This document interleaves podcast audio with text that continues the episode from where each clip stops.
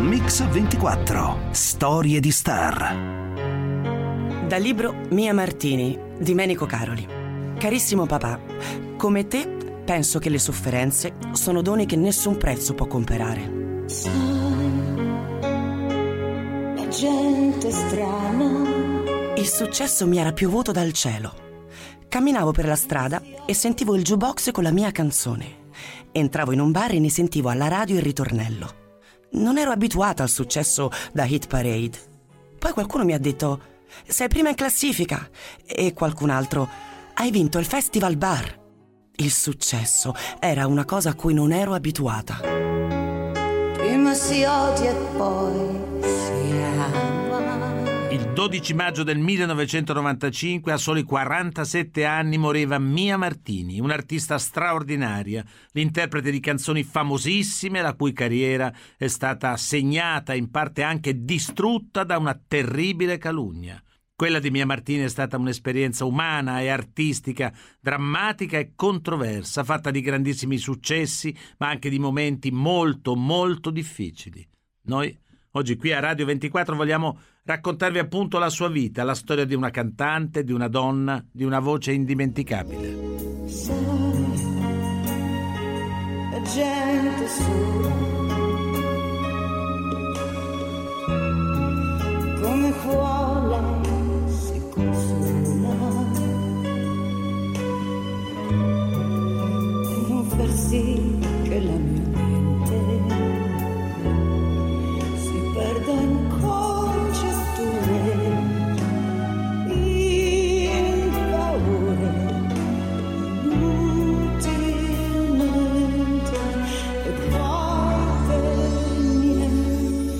Quella di Mia Martini è stata una carriera lunga 30 anni, un'avventura di artista iniziata nel 62, quando il suo nome d'arte era Mimi Bertè lei aveva solo 15 anni. Dopo di allora sono venuti 17 album, 5 dischi d'oro, il primo premio al Festival di Yamaha in Giappone, un mese di repliche all'Olimpia di Parigi, 5 festival di Sanremo, successi indimenticabili come Minuetto, Almeno tu nell'universo, Gli uomini non cambiano, Inno, Piccolo uomo. Ma come nasce il fenomeno Mia Martini?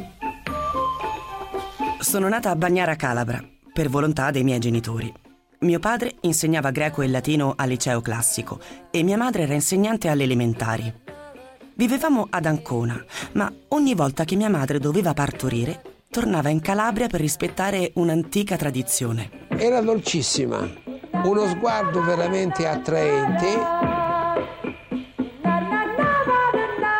Sapeva concentrare su di lei le attenzioni degli altri. Un rapporto con il padre complicato, controverso, che cambierà negli anni e segnerà la sua vita.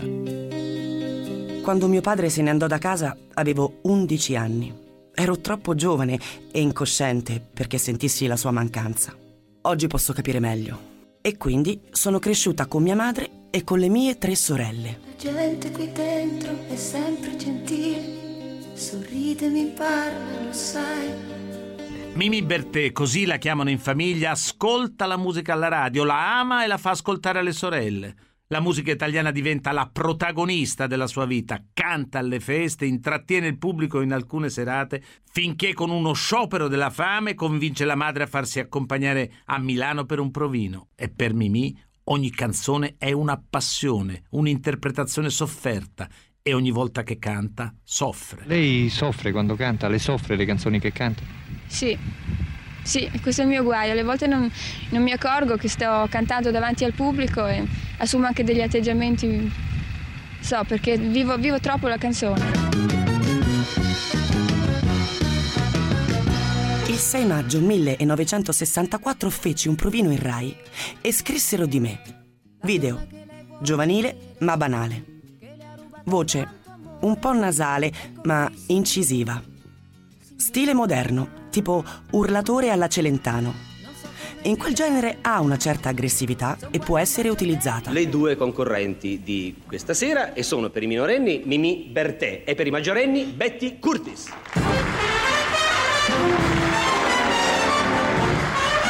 Questo passaggio Studio 1, il grande varietà del sabato sera della RAI, è l'ultima partecipazione televisiva con il nome di Mimì Bertè.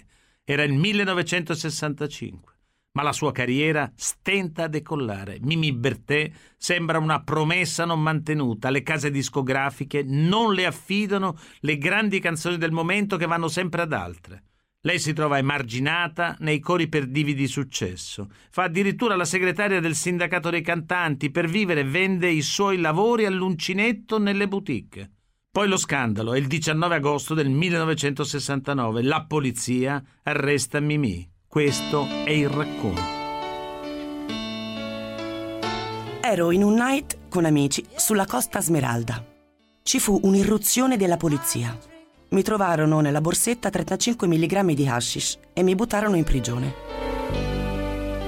Quattro mesi di carcere a tempo Pausania l'accusano di traffico di stupefacenti. Sono mesi terribili, è disperata, più volte le balenano in mente propositi di suicidio. Ha bisogno di un padre, di un padre che l'aiuti. E scrive al padre una lettera che comincia così. Carissimo papà, le tue parole mi hanno colpito profondamente. Come è giusto ciò che dici. L'avevo capito anche io e dopo il primo periodo di disperazione ho sentito che tutto questo aveva uno scopo ho aperto gli occhi e lo spirito. Come te penso che le sofferenze sono doni che nessun prezzo può comperare. Tremo al pensiero di quanti nella mia situazione non sanno fare tesoro di questa esperienza e passano il tempo a compiangersi, senza sapere leggere fra le righe. Non essere depresso, non sentirti triste, perché non sei solo, non lo sei più. Ora ci siamo ritrovati ed io, io sono felice di avere un padre e che questo padre sia tu. Ti amo tanto. Tua figlia, Mimi. Sono stato anch'io bambina di mio padre innamorata. Per lui sbaglio sempre sono la sua figlia sgangherata. Ho provato a conquistarlo e non ci sono mai riuscita Dopo quattro mesi di carcere, Mimi sarà prosciolta da tutte le accuse. Ma quell'esperienza naturalmente la segna e la segna per sempre. Mimì torna a Roma e cambia nome. Da quel momento, per tutti, sarà Mia Martini. Mimì Bertè non funzionava troppo. E allora eh, ho incontrato questo signore che poi è diventato il mio produttore, che aveva già manie internazionali e allora mi ha detto andiamo all'estero, però bisogna trovare un nome italiano che è facile da pronunciare e che è famoso, conosciuto. Guarda, in, all'estero di nomi italiani famosi ce ne sono tre. Gli spaghetti, il martini e la pizza, scegli un po'. E io ho scelto martini.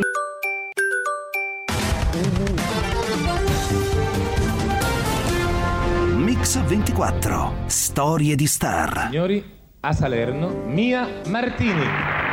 Siamo qui a Radio 24 per raccontare la bella e drammatica storia di Mia Martini. È il 1970 e inizia per la giovane cantante il trampolino di lancio verso il successo. A scrivere un primo LP esclusivamente per lei è un giovane e allora sconosciuto Claudio Baglioni. Nel 1970 io mm, scrivevo canzoni solamente per me, non avrei mai immaginato di scrivere canzoni per qualcun altro, tant'è che in seguito non l'ho mai fatto. Eh, solo che Mimì aveva, aveva, una curiosa storia, anche umana, una, una storia eh, piena di tasti neri e tasti bianchi, di, di, grandi contrasti. E allora le canzoni che vennero fuori furono scritte apposta, proprio perché c'era Mimì a cantare. I temi sono forti, tra questi la religione, la solitudine, il suicidio.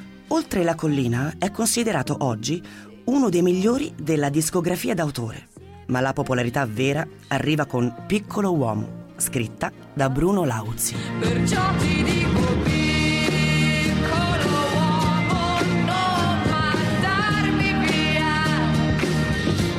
Agli inizi degli anni 70, la cifra vocale di Mia Martini comincia ad imporsi e da lì lei acquista subito un notevole successo. Il successo le era piovuto dal cielo. Camminava per strada e sentiva il jukebox con la sua canzone. Entrava in un bar e ne sentiva dalla radio il ritornello. Non era abituata al successo da hit parade. Poi qualcuno le ha detto: Sei prima in classifica e qualcun altro hai vinto il Festival Bar. Il successo era una cosa a cui non era abituata. Mia Martini insomma ce l'ha fatta. Nel 72 col piccolo uomo scala le classifiche della Hit Parade. Vince il Festival Bar, vince il suo primo disco d'oro il successo si ripete con Minuetto. I primi anni 70 sono gli anni di Patti Bravo, di Marcella Bella, di Orietta Berti, di Vanzanicchi, ma a contendere la scena a Mia Martini c'è anche un'altra cantante che per lei è qualcosa di più di una collega. Si chiama Loredana Bertè, è sua sorella. Che rapporti sei con tua sorella, Loredana Bertè? Loredana, se fosse solo mia sorella, sarebbe stupenda. Purtroppo canta. Quindi è una tua concorrente? No, lei non è una mia concorrente. Noi non siamo concorrenti nella realtà, è che facendo questo lavoro sono quelli che sono intorno a noi che ci fanno diventare il nostro malgrado due concorrenti ed è brutto litigare in famiglia. Le due sorelle Bertè sono belle, divertenti e conquistano il pubblico italiano. Allo stesso tempo sono molto diverse. Molto più estroversa è Loredana, molto più segreta la Mimì cantante, artista. Così in un'intervista la ritrae Caterina Caselli. Due persone diverse tra di loro, ripeto, almeno nell'apparenza erano sicuramente molto diverse. Forse, mh, forse le, eh, le, univa una certa malinconia, questo sì, e nell'una magari in maniera più eh, visibile e nell'altra forse più nascosta. Io sono Trasteverina lo sapete. Loredana è trasgressiva, molto provocatoria. Le sue apparizioni televisive mirano di sicuro a provocare. La sorella Mia Martini, invece, è piuttosto appartata e schiva. Nel 1993 si esibiscono insieme al Festival di Sanremo. Due sorelle d'arte, Loredana Bertè e Mia Martini. L'unico innocente che sorride e fa i miracoli che Due temperamenti diversi, due personalità diverse, due vite diverse, insieme non hanno il successo sperato. Il rapporto è sempre stato difficile, fatto di grandi amori e grandi distanze. Ma chi era allora davvero Mia Martini? Che cosa si celava dietro la sua immagine pubblica di cantante e di artista? Così Ornella Vanoni. Non si amava forse, però il canto la riscattava in tutto. Era la sua vita. Imagine this Niente mi dà la gioia che provo quando canto. Impazzisco di felicità quando vedo la gente che se ne sta là attaccata a me. In quei momenti tutta quella folla mi ama, mi appartiene. La musica è la vera ragione della mia esistenza. Tutto ciò che canta Mia Martini è come vissuto da lei in prima persona. Anche il padre lo conferma. In ogni sua canzone c'è sempre una parte della sua biografia. Nello stesso tempo si rendeva conto che lei aveva una sua missione. Difatti tutte le sue canzoni sono mirate al processo di liberazione della donna da tutto il contesto sociale. Donne piccole come stelle,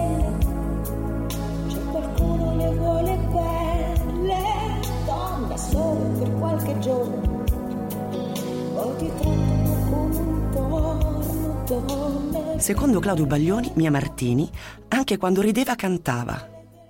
Una sua cara amica, Alba Calia, racconta che Mimì adorava essere riconosciuta, adorava fare gli autografi, adorava stare di fronte ad un pubblico. Cioè, le piaceva, le piaceva il suo lavoro ed era felice di quello che faceva.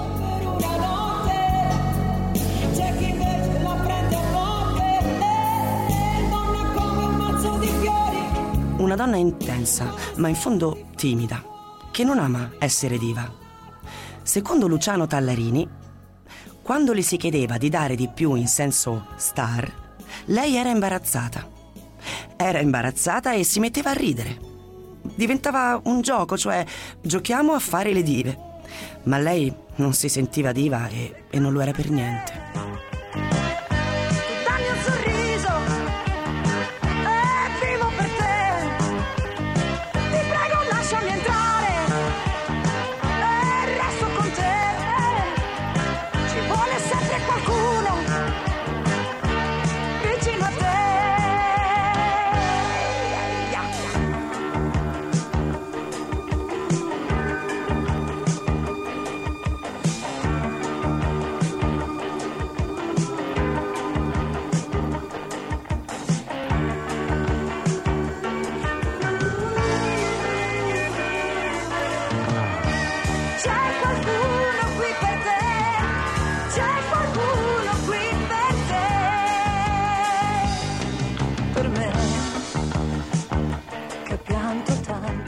Dietro quell'immagine c'è anche l'intensità di un artista che nelle sue canzoni interpreta gli umori e la sensibilità di un'epoca. Nelle canzoni di Mia Martini, infatti, emergono temi come il femminismo, il conflitto tra genitori e figli, l'omosessualità, la religione, la solitudine, la droga e la depressione.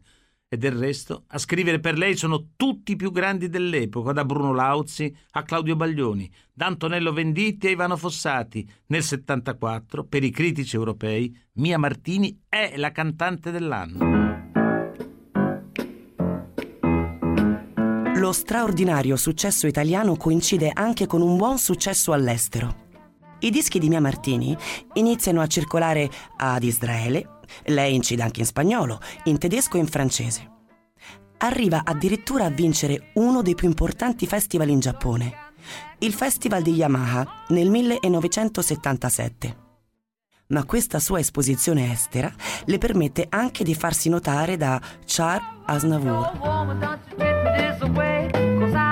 Aznavour dice: Non sapevo che in Italia avevate una cantante così.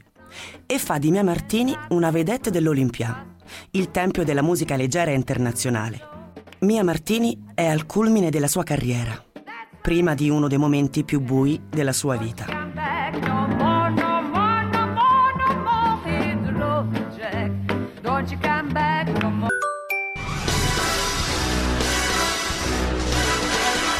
Domenica, ore 14.30.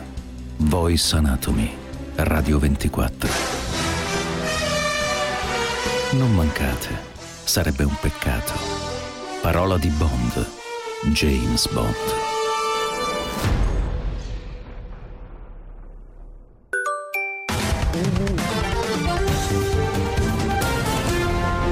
Mix 24. Storie di star. Rieccoci qui a Radio 24 con la storia della grande Mia Martini, incoronata, come abbiamo sentito da Snavour, all'Olimpia, il tempio della musica leggera internazionale. Dopo l'amore, noi non siamo più soli. La vocalità di Mia Martini è molto jazzistica, molto vicina a certe interpreti nere americane. Come right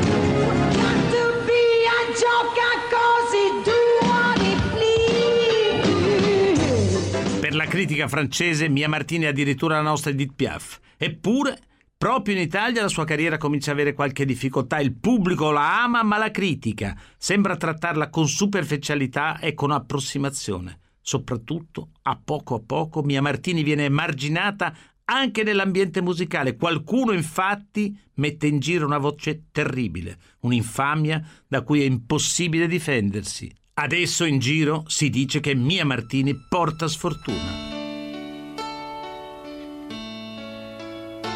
La mia vita era diventata impossibile. Qualsiasi cosa facessi era destinata a non avere alcun riscontro. E tutte le porte mi si chiudevano in faccia. C'era gente che aveva paura di me, che per esempio rifiutava di partecipare a manifestazioni nelle quali avrei dovuto esserci anche io. Mi ricordo che un manager mi scongiurò di non partecipare ad un festival perché con me nessuna casa discografica avrebbe mandato i propri artisti. Eravamo ormai arrivati all'assurdo per cui decisi di ritirarmi. Era all'inizio degli anni 70, alla vigilia della partenza di un tour fra Mimì ed un gruppo romano dell'epoca. Così ci racconta Claudio Baglioni. Il gruppo che l'accompagnava di tre musicisti ebbe dopo una serata, tornando a Roma, eh, questa- questo concerto mi sembra che fosse in Campania, ebbe un incidente di automobile eh, drammatico.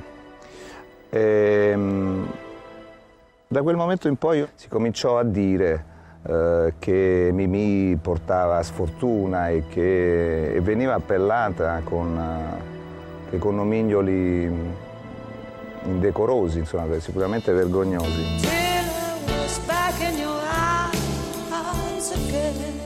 All'inizio è una voce locale, poi diventa un'etichetta dalla quale non si ha più scampo, come confessa la stessa Mia Martini nel libro di Caroli.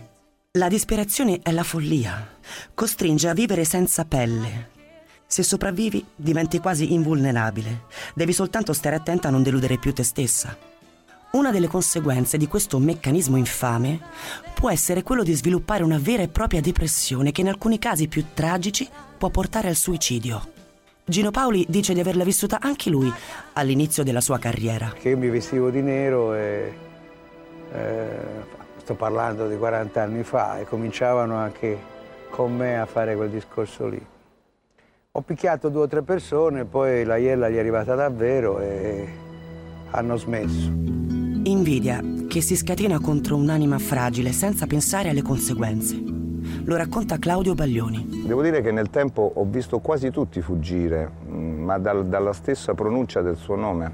Persone che poi nel tempo, quando lei ritornò, poi ricominciarono ad abbracciarla, ma questa è storia del mondo. Ho assistito a gente che faceva scongiuri, brutti segni e ho litigato con tutti. E quella diceria, quell'infamia sarà il marchio che segnerà per sempre la vita e la carriera di Mia Martini. Anche nei rapporti umani per lei si insinua il velo della malinconia e dell'amarezza. Lo conferma lei stessa. Con questo lavoro ti trovi a conoscere tanta, tanta gente, ma sono tutte conoscenze superficiali che non hai mai il tempo di approfondire, perché oggi sei in un posto, domani sei in un altro. E anche l'amore, che in fondo è il mio dramma, è, è la stessa cosa.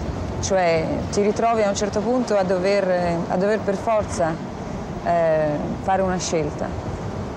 E allora c'è, molto, c'è, c'è un fondo di egoismo in tutto questo. De- decido che la, la cosa più ovvia in fondo è rinunciare all'amore.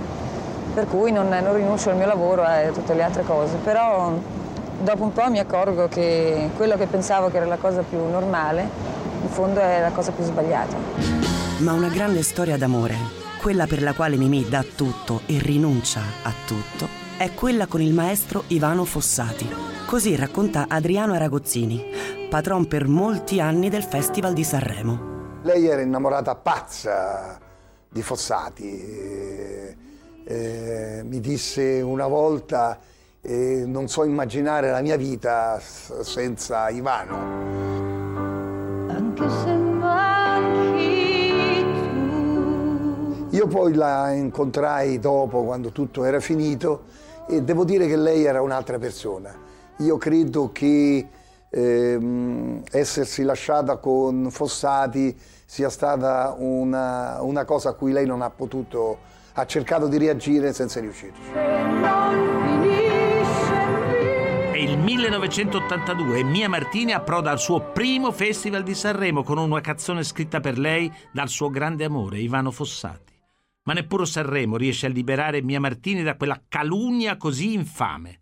E lei allora dice basta, ma lo dice a modo suo con un album straordinario, I miei compagni di viaggio, in cui Mia Martini interpreta le canzoni dei suoi più grandi amici e colleghi, da De André a Tenco, da De Gregori a Fossati, poi John Lennon, Jimi Hendrix, Leonard Cohen. Dopo questo album per lei inizia un silenzio, un silenzio che dura per ben sette anni, un silenzio che romperà solo nel 1989 con un altro festival di Sanremo e un altro grande trionfo, almeno tu nell'universo.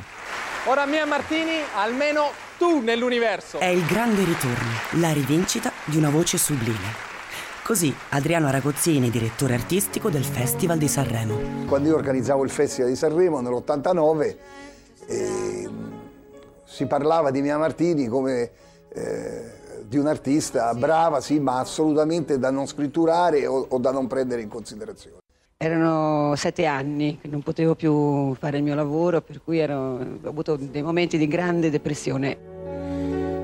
E in quel momento ho sentito proprio fisicamente questo abbraccio totale di tutto il pubblico. L'ho sentito proprio sulla pelle ed è stato un attimo indimenticabile.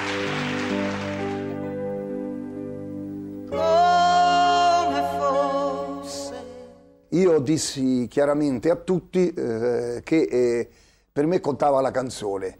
Eh, se la canzone era bella, Mia Martini sarebbe entrata dalla porta principale al festival.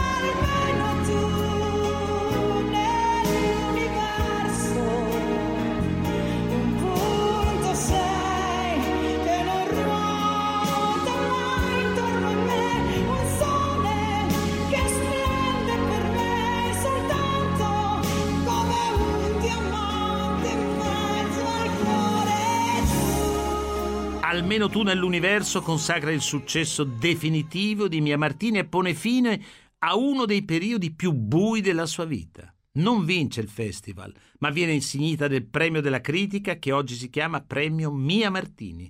Nel 92 torna al Festival di Sanremo con un altro grande trionfo. Gli uomini non cambiano. Mia Martini.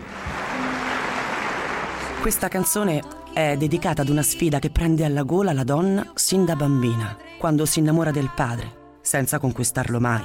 Poi si comincia a sognare un uomo per tutta la vita, finendo per scappare col primo che arriva, che di solito ti tradisce con una bugia. Gli uomini sono sempre gli stessi, non cambiano mai. non mai riuscita Una Mia Martini diversa, quella che a Sanremo canta Gli uomini non cambiano. È il 92, Mia Martini ha 45 anni, ma ormai Mimì è una donna segnata dalla vita, dalla cattiveria dell'ambiente. Neppure il calore del pubblico che l'accoglie sempre con affetto enorme riesce a guarire il suo dolore. L'anno successivo c'è un altro Sanremo. Stavolta con la sorella Loredana, l'abbiamo già sentita all'inizio. Poi un duetto con Roberto Murolo. Sempre nel 93 Mia Martini si trasferisce a Gallarate. Per lei è arrivato il momento di vivere finalmente il rapporto con il suo padre, che se n'era andato da casa quando lei aveva solo 11 anni e che aveva ritrovato in occasione del suo arresto a Tempio Pausania. La sua carriera sembra di nuovo che stia per ripartire, ma la cosa più importante di quel momento resta il ravvicinamento con il padre, una figura predominante nella sua vita, ce lo racconta il padre stesso. Aveva bisogno di tranquillità e quindi una prospettiva di poter badare a se stesso. Mimi riesce finalmente a creare un rapporto bellissimo con suo padre e si sentono tutti i giorni. Ma alla fine è ormai vicina. Questa la testimonianza sofferta e drammatica della sorella Olivia. L'ultima volta che ci siamo sentite mi ha detto "Oh, come stai, tutto bene, il bambino cresce e poi mi ha detto, dice Olivia sono molto stanca perché ho lavorato tanto, non vedo l'ora di arrivare a casa per riposarmi un po'. E, e poi mi ha detto non ti preoccupare se non ci sentiamo per qualche giorno perché sto in cuffia che mh, devo preparare il pezzo per il Festival di Napoli. E questa è stata l'ultima telefonata. Così il padre di Mia Martini. Mi pare che era un giovedì. Il pranzo ho visto che stava male, l'ho accompagnata all'uscita di qui di sopra, mi ha baciato, mi ha salutato sempre così.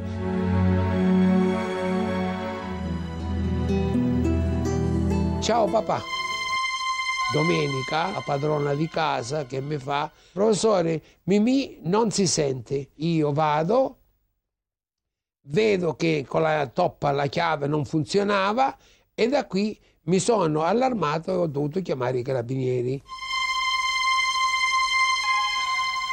E poi, non vi dico, hanno aperto e abbiamo trovato in pigiama Mimì sul letto. tu che sei diverso almeno tu Mia Martini muore il 12 maggio 1995, ma il suo corpo senza vita viene ritrovato soltanto due giorni dopo. La procura di Busto Arsizio apre immediatamente un'inchiesta e dispone un'autopsia sul corpo dell'artista. Secondo il referto del medico legale, a causare la morte di Mia Martini è stato un arresto cardiocircolatorio.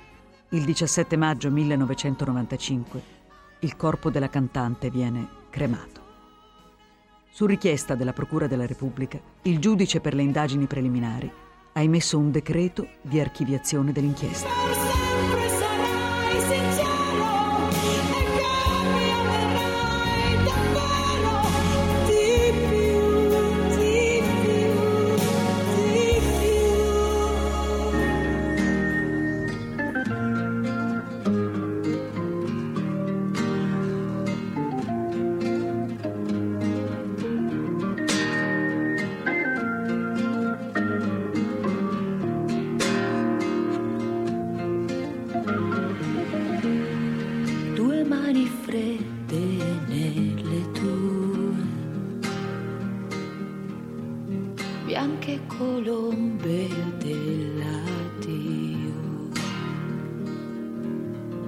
Che giorno triste questo mio.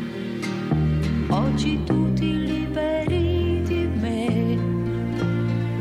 di me che sono tanto fragile e senza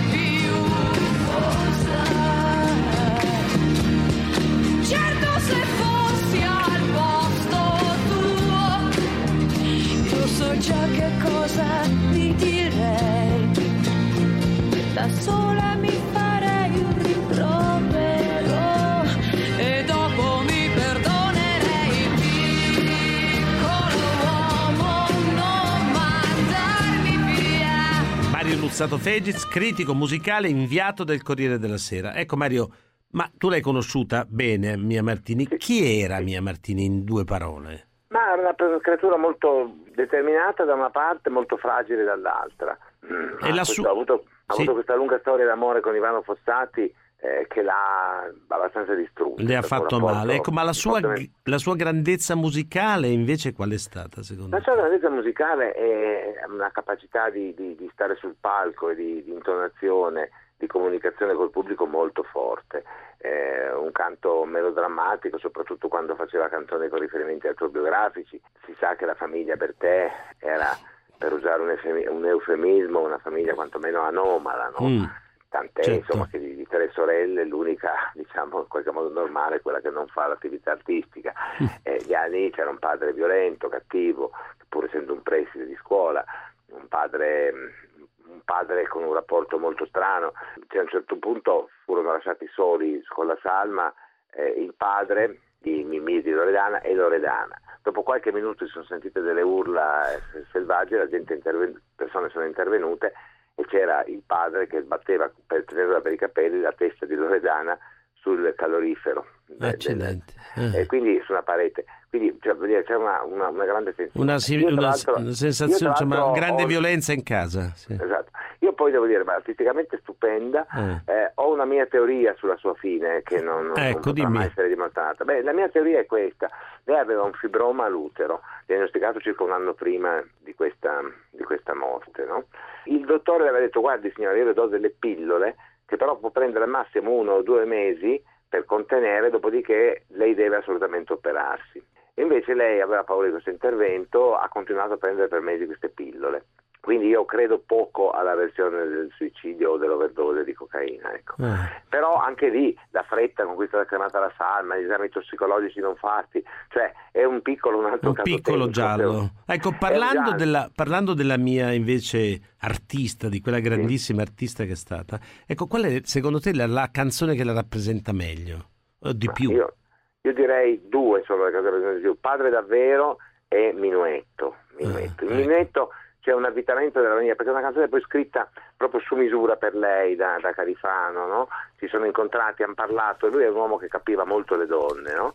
E allora un po' come succede nella canzone di Ruggeri, quella, quella non dicono, lui si è proprio immedesimato E, e Minuetto è proprio questo, di questo uomo che la trascura, la maltratta, la, la, e questa si avvita sempre di più in, in, un gioco che è quasi una compulsione di tossicodipendenza da quest'uomo. No? Quindi direi che è una canzone che lei eh, racconta, è un avvitamento Insomma, brutale. È, è una delle canzoni che la rappresentano meglio. Ecco, ma è quella calunnia terribile di essere una persona che eh, portava sfortuna. Ma È quella, questa quella- cosa, perché? No, ma a me interessa, noi abbiamo raccontato com'è nato, ma perché nessuno l'ha mai difesa? Ma prima di tutto non è vero, qualcuno Ah. l'ha difesa. Poco. Eh, per esempio io l'ho chiamata Mr. Fantasy Sì. e, e ti assicuro che è stata una scelta molto coraggiosa, nel minimo storico proprio della sua, della sua carriera, però mi ricordo che i cameraman lavoravano Bellissimo programma, tra l'altro, mano Fantasy. sola, eh, perché Ah, l'altra indovina certo, dov'era, ah, hai certo, capito? certo. E lì c'è stata una serie di coincidenze, mi pare un cantagiro, delle auto incendiate e qualcuno ha messo in giro questa voce, non si è mai capito chi, forse addirittura la sorella, Ah, no?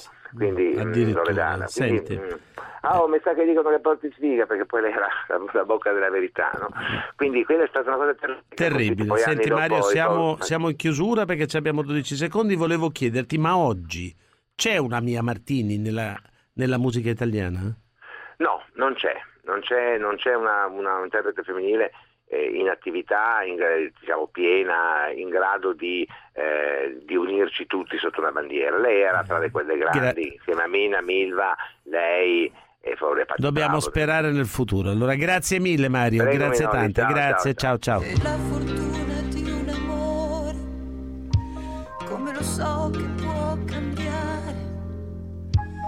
Dopo si dice l'ho fatto per fare, ma era per non morire.